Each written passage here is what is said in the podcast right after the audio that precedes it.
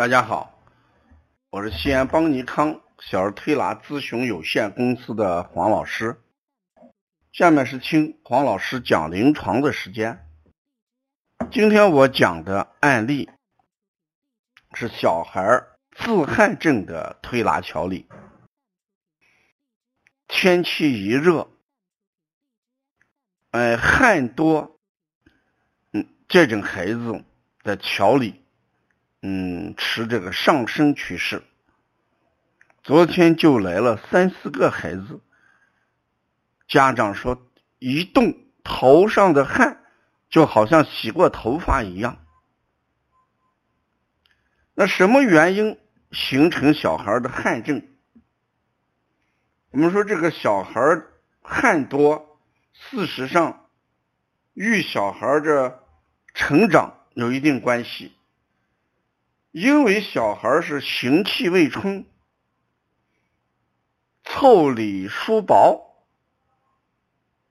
所以遇到炎热或者衣服厚一点，就会出现什么汗多。按理来说也是正常现象，但是如果在安定的时候，同样会满头大汗，甚至大汗淋漓，这个我们就要考虑当汗症来调理。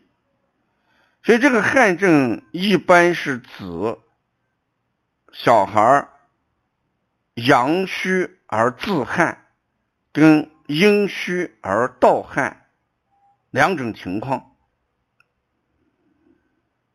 如果从这个。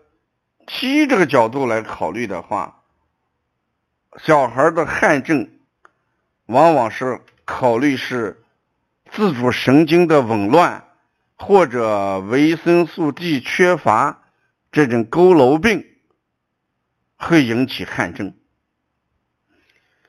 就从中医这一块来讲，我们说主要还是要考虑肺胃不顾。所以要益气固表，要调和营卫。那我们推拿的时候，常常给家长讲，这小孩的汗与膀胱有很大的关系，与膀胱经。所以我们看擦膀胱经、擦揉膀胱经，是练汗比较重要的一个穴位。在临床上，我教家长用这工字擦，上面一横。在肺腧这个地方，下面一横，在命门肾腧这个地方擦，中间这一竖，沿着督脉，哎往下擦。这个时候，这个工字擦背，就是我们所讲的练汗的一个比较重要的手法。一般让家长做五到十分钟。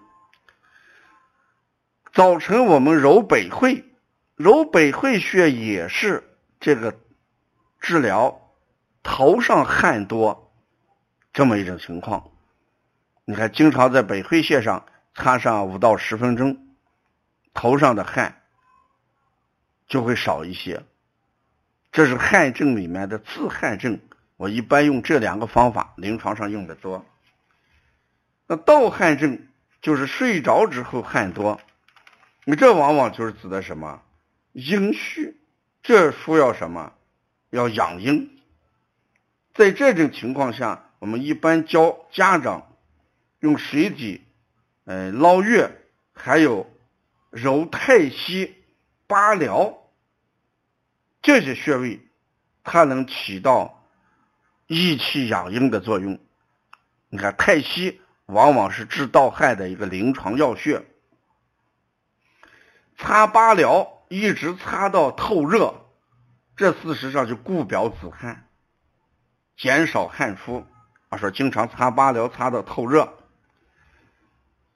还有一个水底捞月，事实上是清热泻火、养阴敛汗。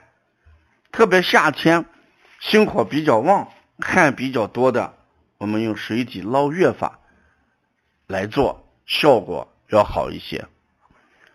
所以临床上，由于是家长，我们把手穴这一块讲的少一点，重点给家长指导的就是这么几个体穴练汗方法。大家要了解更多的一些文化资讯，你可以加